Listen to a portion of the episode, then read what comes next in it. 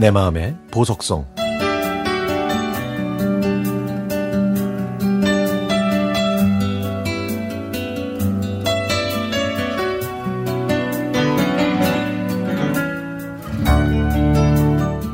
며칠 전에 은행으로부터 적금 만기일이니까 재계약을 해달라는 문자가 왔습니다. 그래서 다음날 아침 신분증과 통장을 챙겨서 은행으로 갔죠.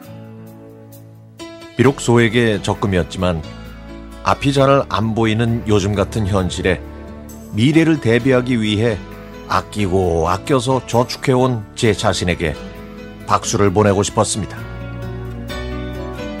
새로 받은 통장과 신분증을 가방에 넣고 은행을 나오려는데 경찰관 두 명이 은행 문을 열고 들어와서는 40대로 보이는 어느 아주머니한테 다가가더라고요.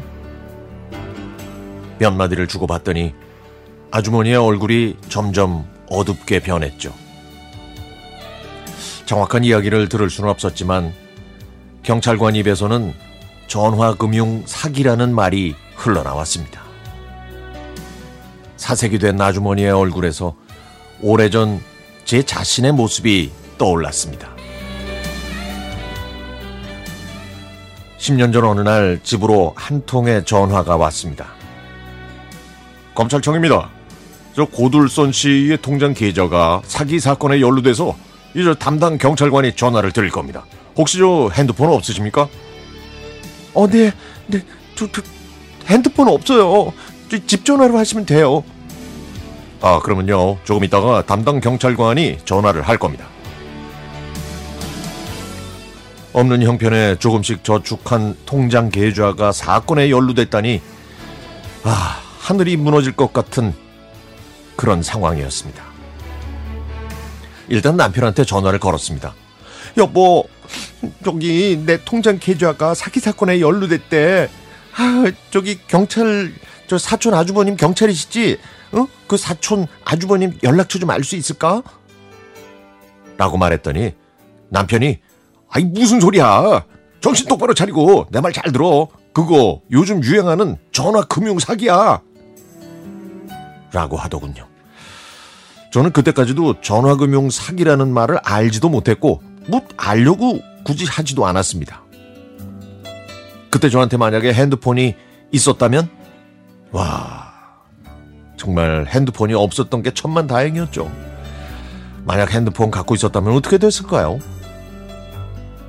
남편과 통화를 하고 나서도 저는 제가 전화금융 사기를 당할 수 있다는 사실을 인지하지 못했습니다. 그날 저녁에 돌아온 남편은 저에게 집에서 뭐 하냐면서 화를 버럭 냈습니다. 그때서야 정신이 번쩍 들어서, 들었죠. 그러면서 남편은 그 경찰관한테서 전화가 다시 왔냐고 물어보더라고요. 저는 아니 간단 명료하고 강단 명 죄송합니다. 간단 명료하게 대답했습니다. 아, 10년이 지났지만 요즘에도 고둘선님 커피 머신 45만 9천 원 결제 감사합니다.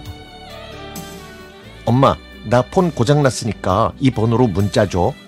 이런 문자가 심심치 않게 옵니다. 물론 물건을 구매한 적도 없고 아이의 핸드폰은 멀쩡하죠. 사람 사는 게 다 거기서 거기라지만 주변 사람들과 사회를 위해 그 좋은 머리를 쓰면 세상은 더 따스해지고 살만 날 텐데요. 사람들 마음이 다 제 마음 같지 않아서 괜히 씁쓸해집니다. 꼴뚜기가 뛰면 망둥이가 같이 뛴다는 말이 있잖아요. 빠르게 변하는 디지털 시대에 반갑지 않은 전화금융 사기가 점점 진화하는 게 마치 망둥이도 같이 뛰는 느낌입니다. 하지만 사기를 당한 사람들의 표정은 시대가 변하고 세대가 변해도 한결같네요. 예전에 저처럼 말이죠.